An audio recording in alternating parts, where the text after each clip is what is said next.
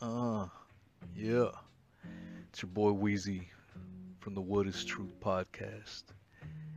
song you hear in the background is by Brother Eric from the Gospel of St. Malcolm podcast. His links and information will be in the description. And at the end of our podcast, I will play the entire song unedited for your listening pleasure. Fascinating podcast. Um, I know it's a little different from the Sean Atwood stuff, but this is what I'm planning on doing moving forward. Just to show y'all it ain't about Daddy Atwood all the time. So hope y'all enjoy it. It's about the Honorable Malcolm X. Um, touching base on things that you may have or have not heard. Had an excellent conversation. Make sure you visit the brother Eric, show him some love. All right, y'all, enjoy. All right, what's up, y'all? We are here today with my good man, brother Eric from the Gospel of St. Malcolm, and uh, should be an interesting show. It's going to be going over the life of Malcolm X, maybe stories that you are not completely familiar with. So, uh, brother Eric, tell us a little bit of who you are. All right, so I came into learning about Malcolm X really from a very young age, but I grew up in Baltimore.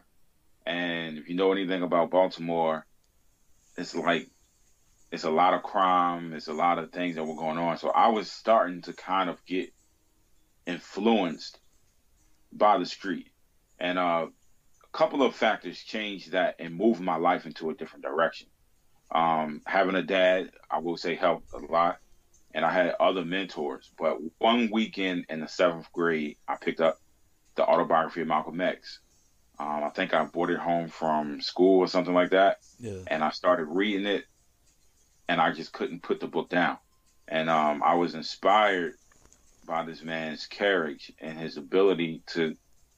This is a person that also came from the street, um, a person that lived the, the street life completely, but transformed himself into a virtuous person with moral standards and lived by a moral code. And he stood for something that was much greater than himself. So that's kind of what pushed me into, you know, wanting to talk about one of the things that pushed me into wanting to talk about him um, a lot more. Right. Yeah, I mean, growing up, you know, going through the school system myself, I grew up in the West Coast, and uh, the the image that we get in schools in the public school system of a Malcolm X is someone of a of a racist, a violent person. Um, That is not, very true. You know what I'm saying? And until you start digging into him and, and studying his speeches, you realize he is far more than that. He is not this villain that we get taught in schools, you know, to be. So, you know, I, I ran into your podcast completely by accident. Um, I was looking at, I can't remember exactly what I was looking for, but I, I saw you, and, uh, you know, Malcolm X has always fascinated me. And uh, when when I found your podcast, man, I binge watched. So, everyone, head over to my brother Eric's uh, podcast. His information will be in the description. And smash that motherfucking subscribe button. That's my motto, man. Uh, but yeah, man, I, I binge watch your shows, man, and the in-depth detail, the the way you construe y- your message, and, and the way you break things down. I was like, man, I got to get this man on the on the show. So, just you know, truly grateful that you accepted the invitation, man, and uh, Thank you for having me. Really No, grateful man, to be I- here. It's a pleasure. the pleasure is mine, my man. Uh, so I know we don't have too much time, but I, I was hoping today that we can um, kind of get an overview of who Malcolm X was and the real Malcolm X, not this, you know, garbage image that we get, you know, fed through the public school system. You know, uh, what he really was was an intellectual, you know, far ahead of uh, of his time, in my opinion. I mean, you can listen to his speeches today, and the way they resonate in this very moment, you know, it's just it's, it's crazy. So I, I mean, I, I know it's there's so much in there, but if we can somehow kind of get a glimpse of of, of the man Malcolm X, that would be awesome. It is it is amazing to me too when I go and I listen to his speeches and he's talking about things like the Democrats are no different than the Republicans and yeah. basically the Democrats using black people and people of color for their vote. This is in 1964. Hell yeah. This is a man that died February 21st, 1965. And you can take some of his speeches, don't put a date on it, and just let him say what he's saying. And it applies till today. Like, it's like this man's words speak through time. Right. Um, in, in terms of his life history, um, it's an interesting thing because a lot of people know that he came out of the Nation of Islam and that he was a student of Elijah Muhammad, and they just assume that this is where all of, of his pro blackness and all of his insight into the world came from. Right. That's that's not completely true. They help shape a lot of the moral character and the the want to research. But if you look into the teachings of the Nation of Islam, and then you look at what Malcolm was talking about, his international perspective, his Pan Africanist perspective, his ability to have relationships with world leaders in Africa, as well as the relationship he was developing with Fidel Castro. A lot of those things are out of the scope of anything in the Nation of Islam and really hasn't been duplicated by any Nation of Islam leader since. Um, where he got a lot of his foundation from was actually from his his family. His father was a part of the Marcus Garvey movement, and his mother was a part of the Marcus Garvey movement too. And she did the newspaper for the Marcus Garvey movement. And it's interesting because even though he wasn't raised by them completely because his father was killed by the Klan, had his body severed in half and left on a streetcar. Um, you know, they had those streetcars that ran back in the day. Yeah. Uh, they were like trains in the middle of a city. Right. And his body was severed, severed in half, and he was killed by the Klan out in Omaha, Nebraska, where mm. uh, Malcolm was born. That's that's and a so, rough area, man, for being, you know, being a, black down in in that time period. God damn, man, I can only a, imagine. It's a rough area. Yeah. And ironically, a lot of the blacks there were very, very progressive.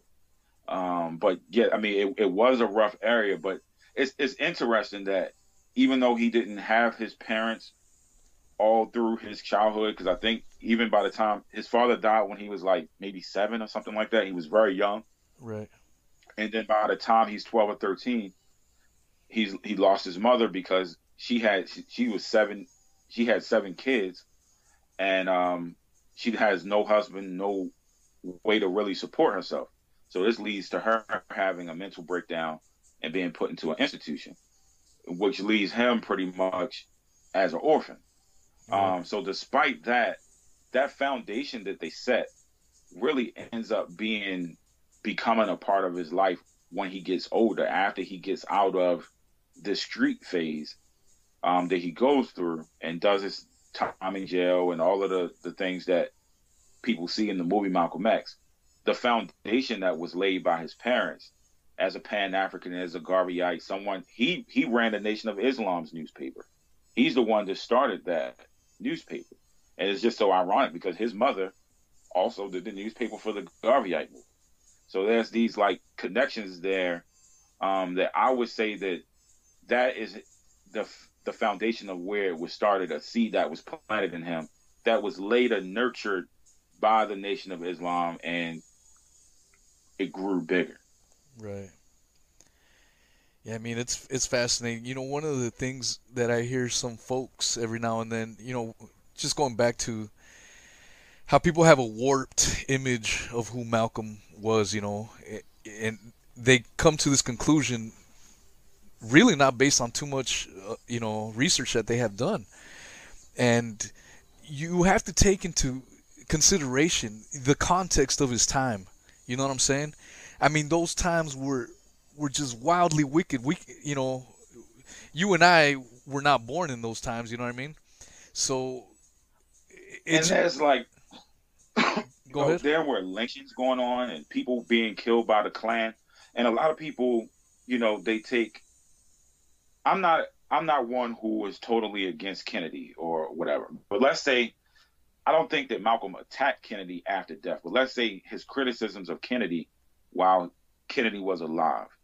Some people may take offense to that because, you know, Kennedy was a good president and people really love loved. Kennedy. Yeah, yeah. People love Kennedy. But let's take Malcolm's perspective. You have a church that was bombed in Alabama with four black girls dying in the church. You're just going to a Sunday service. This is not a nightclub. This is not not that nightclubs should be bombed, but I'm saying this is just little girls going to church and the church gets bombed by the Klan with no really serious response. And then when black people, there was no military sent in to Alabama until black people started fighting, fighting back for themselves and standing up for themselves. Then Kennedy decides, okay, now it's a good idea to go ahead and send in the federal troops. But it's like, why didn't you send in federal troops in the first place when all of this, when you you put these laws into place federally that you couldn't enforce?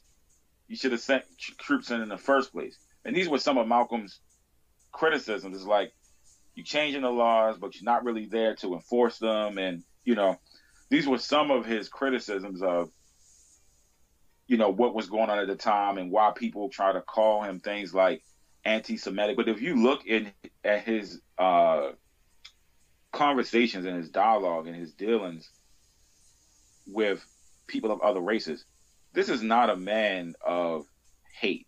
And I don't think that any white person that actually sat down and had a conversation with him and talked to him and heard his perspective walked away thinking this man hates me and he wants me to die. Right. Now they may think oh, like, okay, this guy's brilliant, or I disagree with how far he goes in his political views. But I don't think that they walked away thinking like this is a man that actually personally hates me and wants to kill me. Right. And that's the thing, man. I mean, you mentioned the the thing about how he would go in on the Democrats and and the liberals, and I, you know, recently I have seen people, you know, on the conservative side use those words and and try to make the claim that oh, if Malcolm was alive today, he would have been a Republican, a Trump supporter, and all this nonsense. And That's- and it's complete bullshit. Malcolm X I- I'm along the same lines as Malcolm X. Both parties were full of shit. He's, you know, remember that quote he said? I can't remember it exactly, but he said, he pretty much, in essence, said that the Democrats or the liberals would talk shit behind your back. Uh, the difference between the liberals and the conservatives was the conservatives would call you a racial slur to your goddamn face, and the liberals would do it behind your back. That was the only goddamn difference. So how these some people on the conservative side of the aisle take that as a compliment, I, it's beyond me. You know what I'm saying? It's he's talking shit about both of them. You know, I don't know. I don't know if that's how you read into it, but that's how I read yeah, I into it. mean, he says one will kill you with a smile and the other will kill you with a growl. Yeah, man. So Uh, it, he wasn't. He was never one side or the other, man. He he saw the bullshit on both sides. So this game of people trying to politicize him. Oh, if he was alive today, he would have been a Democrat or he would have been a Republican. Bullshit. He said both sides were full of shit, man, and and, and he never cowered to any of them sides. He would call them out every single goddamn time. he kind of seen one as a wolf and one as a fox. Yup. Just like either way, you are screwed. And I think that's an analogy he used because a fox may be more clever about his tactics, but his goal is the same as the wolf, Yeah. and that's pretty much what's happening. And it's becoming. It's interesting that he saw it back then because you're talking about a time that was really like even I guess the country is still divided, but I would think It's way back- worse back then, man. You know what I'm saying? Yeah, I, I yeah, agree. exactly. the the racism is still there. It's, it's and it's probably going to be all, unfortunately one of those things that's always there, and we got to you know we got to roll with it. But I can only you know to say that it's the same as it was back then. It minimizes what you know what our ancestors went through. You know what I'm saying? It it was a hell of a lot different ball game. You know, 50, 60 years ago, and but uh, you know you know what I'm trying to say. Can you hear me? yeah, me? absolutely. Okay. And it, it it was, and this is like an intense time of like either the schools are going to be segregated or not. Either you're going to get a chance to go to such and such college or not. Either you're going to get such and such. I mean, it was like, I mean, it was a lot more intense and a lot more obvious in terms of what was happening. So You know, one when of the, black people were go ahead. I'm sorry. no, no, no. What were you about to ask? Well, one of the things that just reminds me what you just touched on. Um, people will say that Malcolm X was a racist because he was a segregationalist. What they don't understand is that even that they take out of context. What he meant by being a, segre- a segregationalist was he was going by the law. The law said that, um, you know, separate but equal. The problem with that was people were separated, but the inner, you know, the the black folks and the brown folks were not given the equal that's- opportunity of education. So to call him a racist for that is absolute bullshit. and this is why he him and the nation of islam especially they they um they made a distinguishing a, sting, a distinguishment they said we're not for integration we're not for segregation we're for separation Right. um and there was supposed to be uh a plan to maybe get some separate land and have so that we could so that if it would be separate it would be truly separate because with segregation segregation is something that's imposed on uh, an oppressed group of people by an oppressor. So this is why you get water fountain A that shoots up spring water, and water fountain B for the oppressed people is lead infected tap water or such and such. Uh, I'm being dr- I'm being drastic in my comparisons with the water fountains, but I'm sure if we went with the comparisons in terms of the schools, that they were like that, that that they were segregated, but they definitely weren't equal in terms of the quality Yeah. of the schools. and it's and believe still it the same not- shit today, man. It really is. It, it really is the same stuff. It's actually, it, it really is the same thing today. It's more clever tactics in terms of zoning and things like that. But I went to, um, I went to in Baltimore. You have Baltimore City, and then you have what they call Baltimore County. Right. and then you have all of the other counties that are on the outskirts of Baltimore or whatever. Now, Baltimore City is majority black. I want to say it's something like 76% black. And when you look at the quality of the schools there and the quality of, of life um, in terms of what it even takes to go to school, like let's say as a high school student in Baltimore City, you would have to catch public transportation with people that are junkies on drugs, you are exposed to all of the elements of the city just to get to your high school. And I experienced this for my first year of school. You're just going to going on a school bus to the public. When I moved out to the county and I got a chance to go to their school system, and you're talking about a county where, yes, there are schools that are integrated in the county, but you're talking about the county is run different because there are some schools that are majority white. Now you have a yellow cheese bus that is coming to pick you up. You're not being endangered on your way to school, interacting with the public of Baltimore City, which is kind of a dangerous city. So you are you have a bus system that comes and picks you up, and it's you know it's kind of a nurturing. Then they pick you up after school. The lunch quality is different. The way that the school buildings look are different. The quality of the textbooks are different.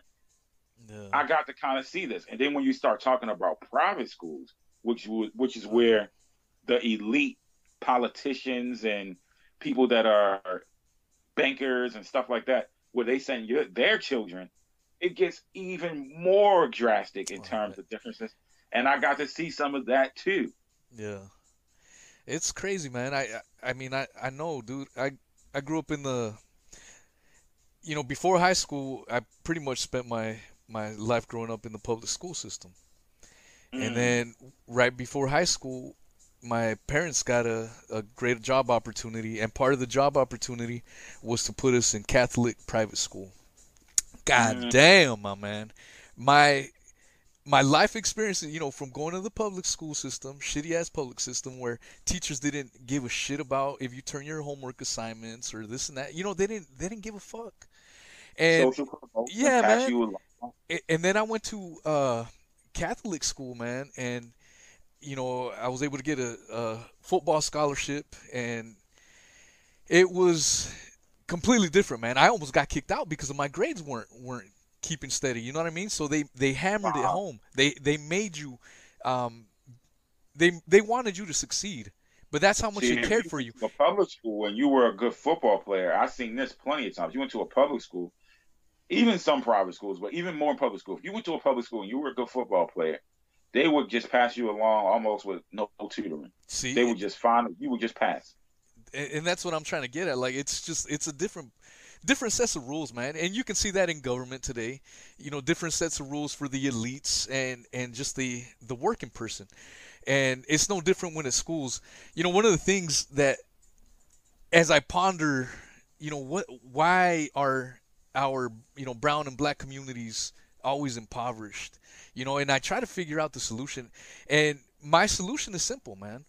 Let's all we would have to do is simply properly fund the schools, make them equal as to the schools in the avenues, in the suburbs, and whatnot. Give them the same level of education, and eh, poverty would be eliminated within you know within a couple decades. No, I, I, I, but and the thing is, people give me shit. They're like, "Well, we don't have no money for that. We, you know, we got, we don't, we can't be spending money. Blah blah blah. Get get up by your bootstraps." But then I see an article. I don't know if you remember this, but about a year and a half ago, there was an article on Forbes, uh, the Forbes website. I'll put a link on the description, where 21 trillion dollars goes missing unaccounted for, and yet we can't afford to fund our fucking schools properly. But yet we can go 21 trillion dollars missing, and no one fucking bats an eye. It doesn't make any front page news. You know, all the news should have been covering it. Huge ass story. 21 trillion. I'm not talking about B with a with a you know with a B. Uh, I'm talking about trillion with a T as in Tommy. 21 trillion uh, mm-hmm. unaccounted for. But yet these motherfuckers will say, "Oh, well, we don't have the money for this, and we don't have the money for that." It's all bullshit. It's it's all the same system to keep us all in the you know lower rungs, and while the the people up top just get to enjoy the fruits, man. And it's funny because I'm looking at it now. Not only was it covered in Forbes, but it was covered in the New York Times as well. And there's an article but here. it wasn't a big deal, you know. It was a blip on the radar.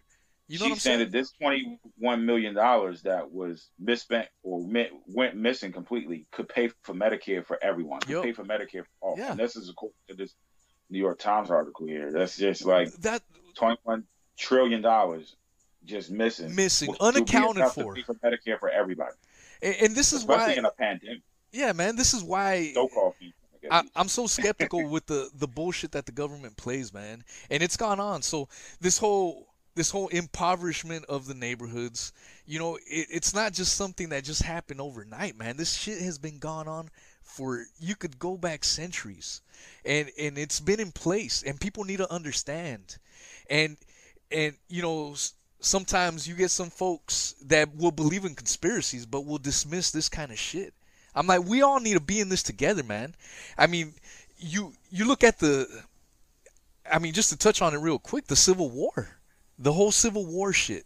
Um, the it was fought for the rich plantation owners, you know, and who was fighting these wars? These poor white folks who were told, you know, that they they were pumped up to fight this war because they were told that they were better than you know the African slaves.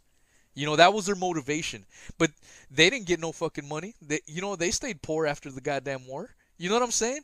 And, and what people need to realize is that we all, it doesn't matter, you know, who you are, what you are. We all need to wake up to the to the corruption within our government and and, and realize that this bullshit has gone on for too fucking too long, man they really got played a lot. When I, when I look at the Civil War and you look at the majority of the fact that the, most of these people own no slaves at all. Yeah. And the best that they would ever have gotten was to be some type of uh, to work for some type of plantation where the plantation owner is basically throwing them crumbs, which of Yeah. course he can do because he has a free labor force. So he would It- be able it's- to, it's- it's people get played, man, and, and it's the same shit that happens today, man. Like these fucking, oh yeah, uh, Iraq has weapons of mass destruction. Oh fuck yeah, sign me up. You know what I mean? Going into these Yeah. wars that we have no fucking business in, and and I know we're getting off topic. I just caught myself off of Malcolm X, but let's tie this in, man. Let me ask you, who do you Well, think uh, killed Malcolm X? Do you think the Well, I- government was involved? the government was was definitely involved in terms of its role of instigation. They didn't, for whatever reason, in, in this instance and other instances, they didn't want to directly be triggermen. Um, there was an attempt on, on Malcolm's life that happened in 1958 when he was living with someone that I believe um, was a government agent or possibly a direct agent more than an informant because this person even told them that they tried out to be an agent. His name was John Ali. He's still alive. Right. He was the one that held the press conference um, saying that, you know, when Malcolm made the comments about Kennedy, that he spoke for himself. He's the guy that you see there. He was one of the key factors in the split between Malcolm and Elijah. So the government's, the way that they played it out was their goal was to separate Malcolm and Elijah because they understood the Nation of Islam and basically of it being a kind of a paramilitaristic group or a cult, if you will. They understood that the, the power that came with it. Well, So any he was of- called a he was labeled a, a black messiah, one of the black messiahs, right? labeled, he, he was labeled a black messiah, but Elijah Muhammad was also considered a black messiah, Stokely Carmichael, Okay. and Martin Luther King. Martin Luther King. But Yep. Malcolm X, he was labeled a black messiah, and this was three years after his death. This was in, but that that um that was a 1968 FBI uh, memorandum. So, but yes, it still considered him a black messiah in the movement. Mhm. Elijah Muhammad was considered was labeled that because of his potential, but it also they also disqualified him in the same um, statement because of his age. They felt like his age and all of the things that he had going on uh, would prevent him from living up to his true potential. Right. This wasn't somebody though that they felt, at least at that time, that they had completely in their pocket. So they still kept an eye on Elijah Muhammad. There's, I think, there's more FBI documentation on Elijah than almost like because it, they have been watching him for for years and years and years and years and years, and so they wanted to get him and Malcolm separated because it, they knew it would create a dangerous situation. yeah. Um, and then once that separation happened, they knew that it was only a matter of time that if Malcolm did anything else, that it was going to blow up into even an all-out war where Elijah's people would get killed, or all-out war, which would happen. Well, it didn't turn into an all-out war because Malcolm didn't want it to be an all-out war. There was a street figure um, who Malcolm ran with back in the day. If you know anything, there's a movie, there's a Netflix series out about him called The Harlem Godfather. There's a guy named Bumpy Johnson. And he was a, a notorious street figure in Harlem who had a lot of love for Malcolm and a lot of support for Malcolm. And he actually, against some of Malcolm's wishes, still put people around Malcolm to kind of protect Malcolm. Um, Malcolm eventually asked him to take a few of these guys off of him because they were street guys and the FBI was watching all of them. So Malcolm wasn't trying to get them in trouble and he also wasn't trying to affiliate himself with any stuff dealing with the streets. Right. Um, but Bumpy Johnson did kind of put some people around him. Bumpy Johnson came to Malcolm and said, Malcolm, I hear you're having a problem with the Nation of Islam guys. I can take care of this for you. But Malcolm, not wanting two black groups to fight and go to war, he declined Bumpy Johnson's offer. So there could have been an all out bloodbath, which is something that it was being instigated. There were anonymous letters being sent Yeah. this way and that way. Whenever Malcolm was trying to speak with Elijah Muhammad, he wasn't able to get in touch with him and speak with him directly. He was sending letters out to Elijah Muhammad, and the letters were getting intercepted. So there was a lot of things that were being played into it. I believe that the Nation of Islam and the corruption um, from the top, all the way from Elijah Muhammad to John Ali to Louis Farrakhan to the, the so-called royal family, which is Elijah Muhammad's Jr., Herbert Muhammad, his children, a lot of Elijah Muhammad's children, they played a role in the assassination of Malcolm X because they were basically running a, a organization that was corrupt. It was about making money by preaching black nationalism to get people excited and riled up, but really it's like collecting donations and then they're living a certain type of lifestyle. Malcolm was truly about the what he was preaching.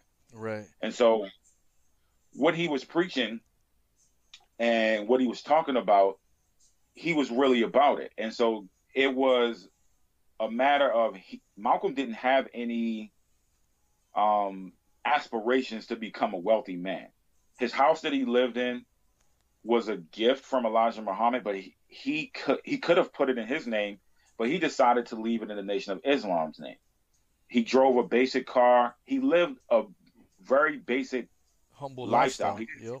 he didn't take more than what he needed. So while he lived in a simple house, Elijah Muhammad had an 18 bedroom mansion. Yeah. He had a private jet.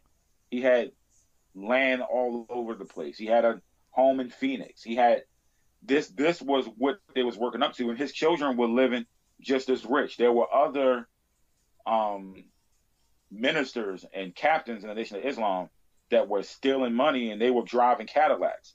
Uh, say for instance, Captain Joseph, who um, before he died admitted to firebombing Malcolm's house, and also he was the one that got a silencer in the beginning, some of the early attempts on Malcolm's life. He was Malcolm's right hand man at one time, and Malcolm alleges that he found Captain Joseph in the gutter, and Cap- he worked with Captain Joseph, cleaned him up, got him into the position of captain. Um, but Captain Joseph had some domestic stuff that he had going on where he may have been abusive to his wife, and Captain Joseph's wife was Malcolm's secretary.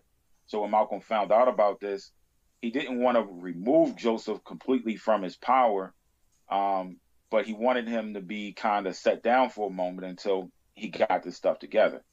Of course, based off of this lifestyle and people becoming a power power addicted and stuff like that, that drove Captain Joseph into eventually hating. He grew a deep hatred for Malcolm, even to like the day that he died. It just grew into a hatred. I mean, when you're talking about firebombing somebody's house and their wife is pregnant with two twins and he has four little girls in there, um, it, it became like a cult like sickness. And I can't blame something like that on the FBI because that is Captain Joseph's, that was his call. Yeah.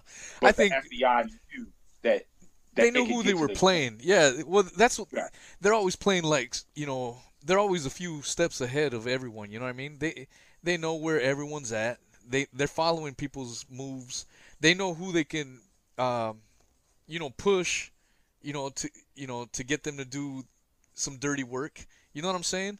So they knew who They the vo- knew that if Malcolm was still close with Elijah, because they were, I think that they had their eyes on Malcolm for quite some time. But with him being close to Elijah, he's close to this power structure.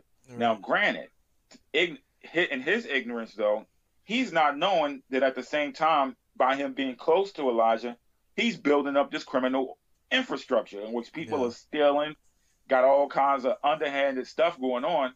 And so he eventually, once he got out of this cult, um, he's like, I feel bad for having, you know, been the one to invite people into this. yeah. But if we sure. take that aspect out of it and we just look at it from the way the government is looking at it, by him being close to this cult, he's close to all of this power. He's close to all of these people that are willing to kill at the drop of a dime. yeah, And so the government knows, okay, we can't really do anything. We can't really do anything to him if he's with Elijah, and nobody else is going to do anything to him, really, if he, if he's with with Elijah. So they had to remove that protection from him, get that separation going, and basically they can tell like, okay, they followed around Martin Luther King for a while. They were following Elijah Muhammad, of course. They're seeing that these people, they might get around on their wives a little bit. They may like a well, not um, they may like a taste of the money, like Elijah Muhammad. They actually stepped to Malcolm. Um, there's an FBI recording that you can find on YouTube. When he was suspended, they stepped to Malcolm and tried to get him to start rolling on the Nation of Islam for money. And they, they let Malcolm Malcolm basically told them, You insult my intelligence and you insult your own intelligence. um, excuse me. And what they said to him was, You'd be surprised who we have working for us.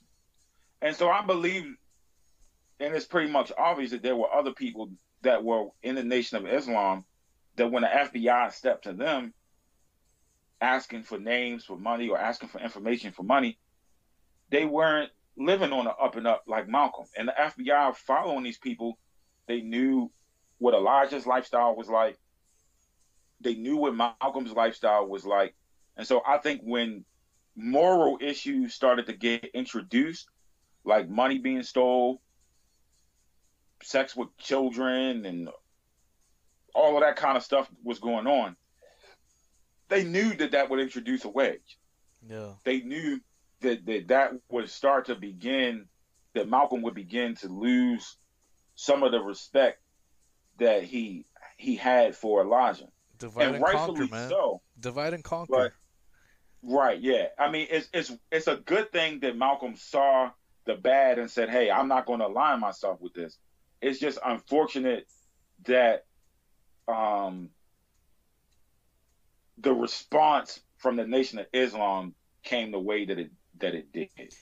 Well, that's the thing, man. With, with all these, you know, it, it just doesn't happen with the Nation of Islam. It's just with anything, man. Um, with our current politics, the people up top. I mean, to get to the very top, you got to be a corrupt, conniving motherfucker, man. There's just there's no way to put it, and very few people. There's only very few people that will actually live what they preach being on top of that hill. You know what I'm saying? And I would put Malcolm X in that category, man. Just a legitimately humble person, like you have just stated.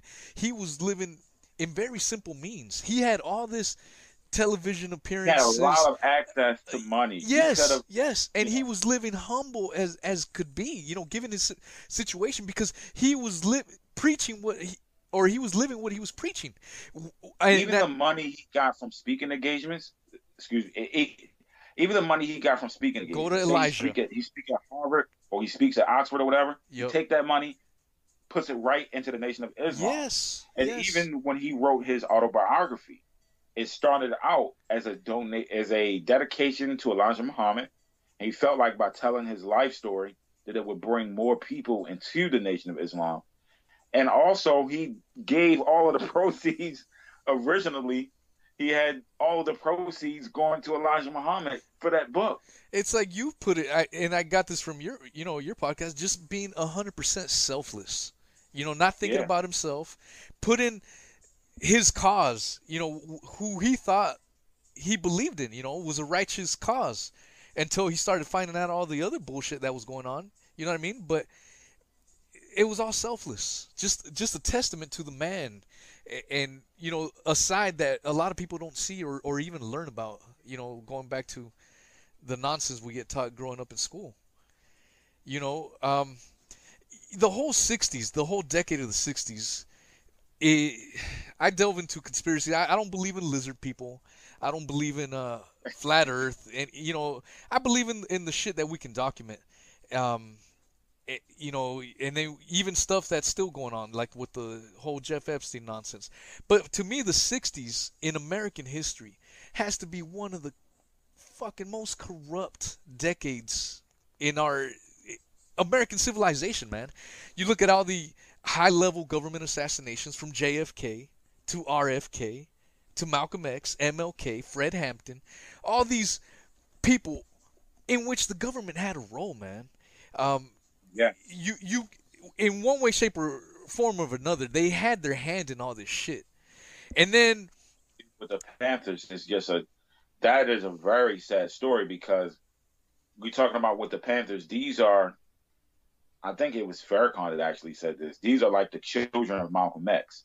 That organization started out because they were inspired by Malcolm X. So that's why you know Malcolm. People say that Malcolm X taught violence.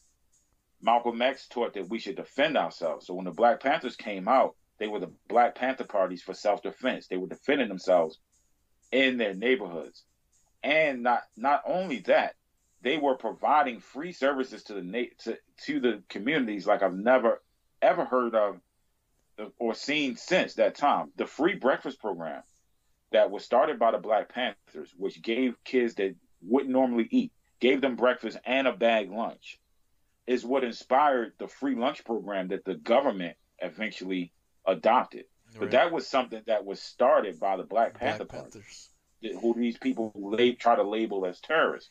They had um, acupuncture services. Mutulu Shakur, which is Tupac's stepfather and one of his mentors, he went over to China and learned acupuncture, brought the acupuncture services back here to the United States. And they were using this to help people break heroin addictions and addictions to other strong drugs. So they were bringing services to the community. Oh, they also had an ambulance service.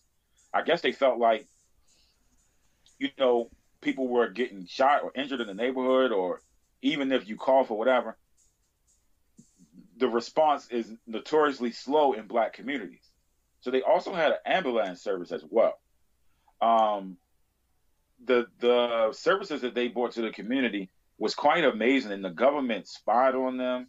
They they terrorized them, and they outright killed Fred Hampton, which is a, oh, a yeah, shame man. because that man was brilliant, one of the most brilliant minds at the age of 21. Sometimes yeah, I listen to him speak, and I can't even believe that this guy is years younger than I am today. Yeah.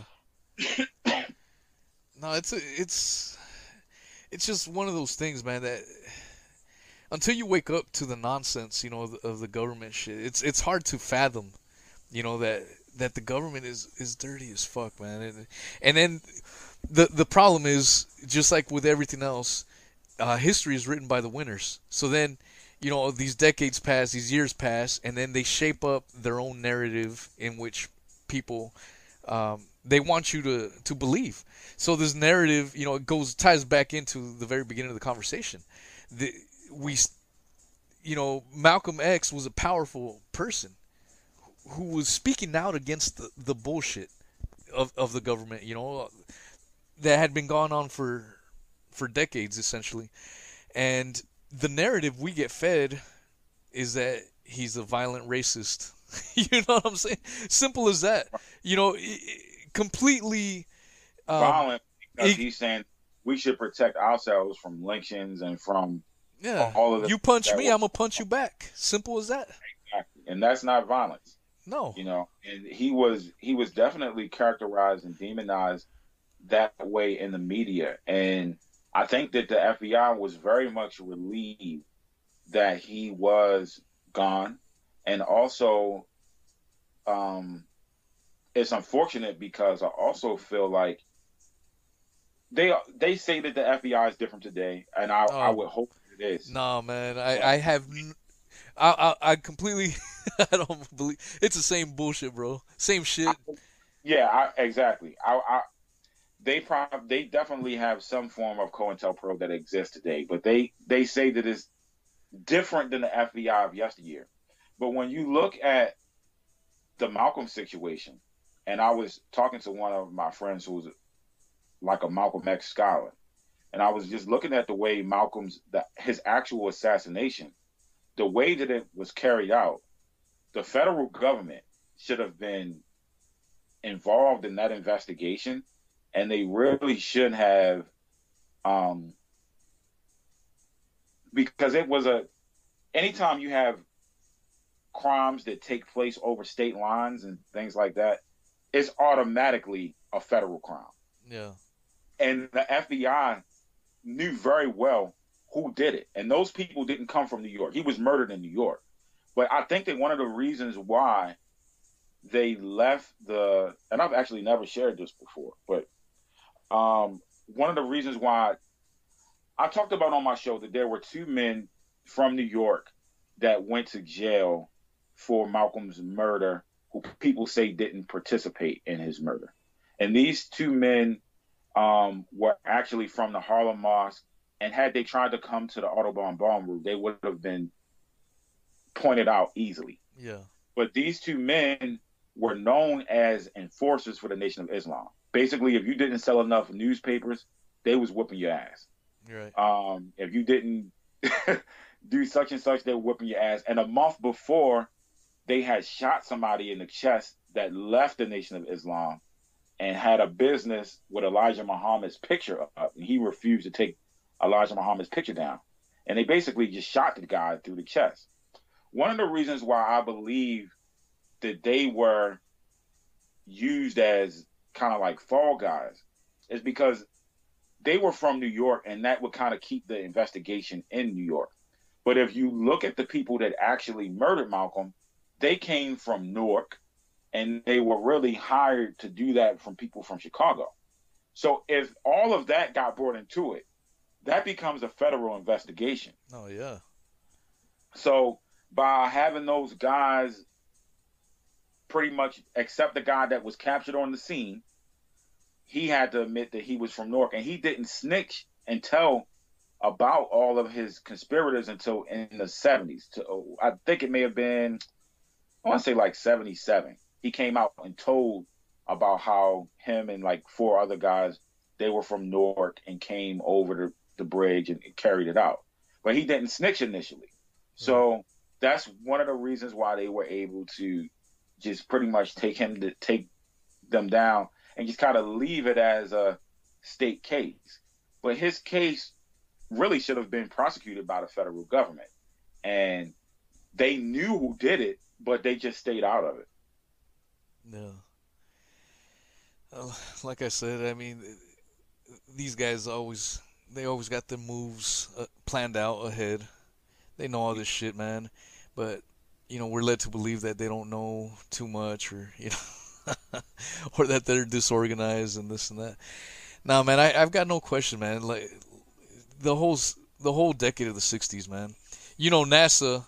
Uh, you you heard about Operation Paperclip, right? Yes, I have. Yeah, that's where they NASA was essentially started by Nazis, man. And and when you put all that shit together, it happened in the '60s, the amount of corruption and bullshit.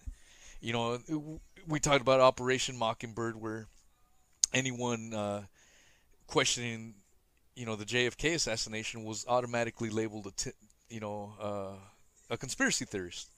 Exactly. To discredit, you know, any anyone that's questioning the official narratives, and it's just these these bullshit. And then you, you fast forward a few decades to the 80s with Iran Contra, where the government was, you know, the CIA was essentially dealing crack cocaine in the inner cities, you know, affecting black and brown youth, and all so they could fund um, destabilizations in Latin America. With you know, remember exactly. Freeway Ricky Rick Ross, thing, Nick Ross, yeah, yeah, Ricky Ross, yeah. Talking about the, it, the Nicaraguan with the Medellin cartel and oh man, it's it, all it's, all kinds of bullshit. And and the thing is, a lot of people were like, "Well, that was in the '60s," and then you give them the the shit from Iran Contra. Oh, well, that was in the '80s. Then you bring up the Jeff Epstein shit, which affects all the world leaders: Prince Andrew, Bill Clinton, Donald Trump, um, Adnan Khashoggi, um, just world leaders from all you know from everywhere in eh, from science, from the sciences to the political realm, everywhere. And this is still going on. The Maxwell shit is still going on. So when people try to dismiss, well, that was uh, in the past, you can.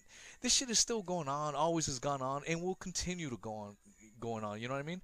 And and so, I guess what I'm trying to do with my little show is just trying to get people to open up, man, or see that this bullshit is going on, and and wake up to it. And I know we're going on almost an hour, so I, I appreciate your time, my man. Um, I should have asked you before uh, we went on the air, but I, I was hoping if I could use uh, your track, man, just a sick ass beat Uh, you know, to Absolutely.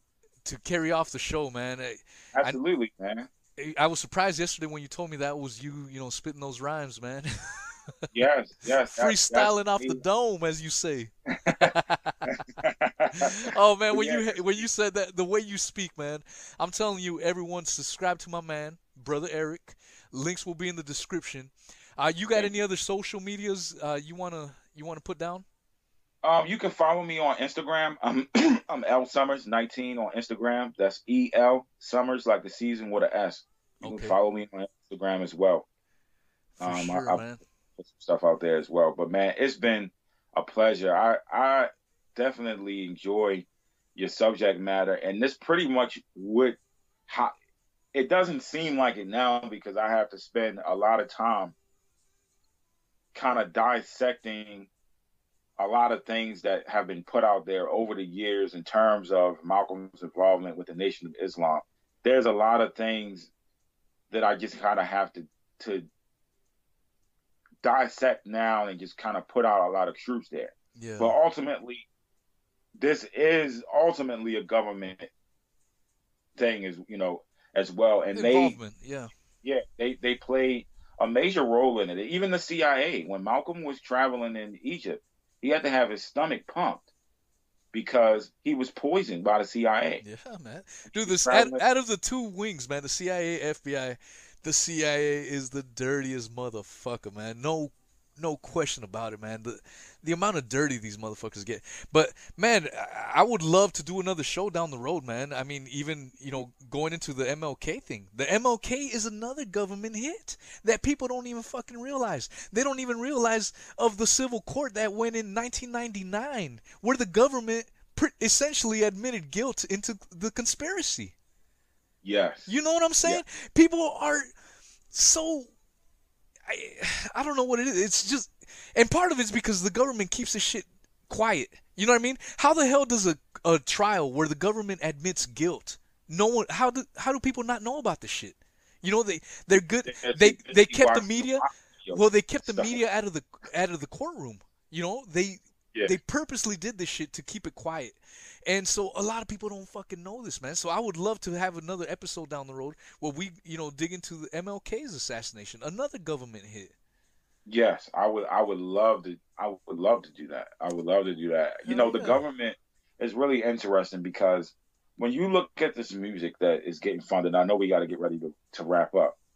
When we look at this, the music that's being pumped out and the forms of entertainment that's being pumped out, it's really all very elementary. Like the Basic, man. music that's being pumped out it's like a second grade jingle and i even heard a rapper say that basically in order to really get your single played and pumped on the radio they bring a kid in like a nine year old or second grader however you old seven eight years old or whatever second third grade and they play the music for the kid if he can sing along to it you got a hit if he's not, if the second grader isn't vibing to it, you don't have a hit. Yeah. And when you when you look at the way these music videos and stuff are, are marketed, I see only really two different type of things. They either look like really satanic, where the people are like in blood, or they like in like it looks like really like golf type stuff, Shock or factor, you start man. to see a lot of yeah, you starting to see a lot of colors. Yeah. It's like they're advertising the kids. You They're trying like, to tra- yeah, they're, they're trying to get you in a trance, man.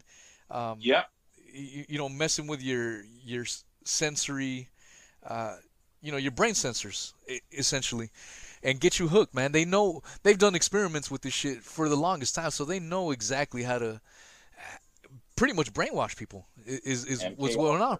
And you knew about the CIA messing with hip hop to de- deliver messages. They were doing that with Cu- you know, in Cuba. They were delivering hip hop songs to the Cubans to try to get them to rise up against uh, Castro. There's so much shit we can get into, my man. it's so it's so fascinating, man. But uh, yeah, man, I, I'm I'm looking forward to you. Stay on the line when we when we wrap up the show so that uh, we get some of the the last minute details. But again, uh, follow my man. He's on Spotify. You're on pretty much all the podcast forms, right? Uh, the, Yes, I'm- the Gospel of Saint Malcolm. He's on Instagram. Say that Instagram one more time. It's uh EL Summers ninety one. All right, y'all, man. It's been a pleasure, and stay on the line, brother Eric. Uh, hope you guys enjoy, and we're gonna leave you out with this tune.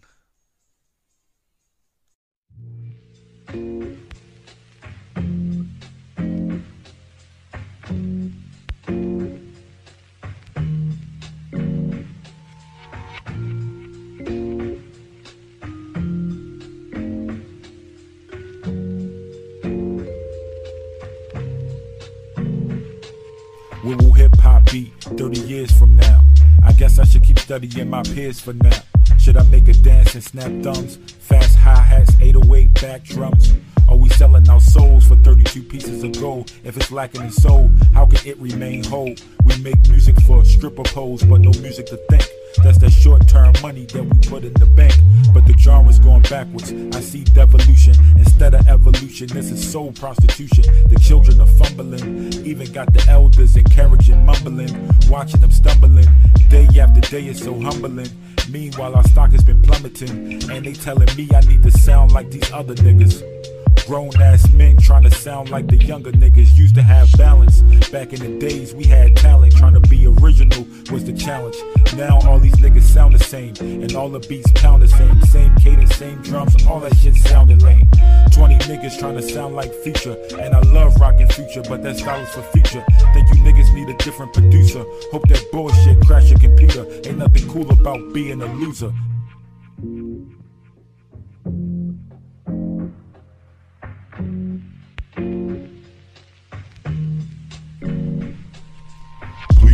Encouraging brothers to be junkies.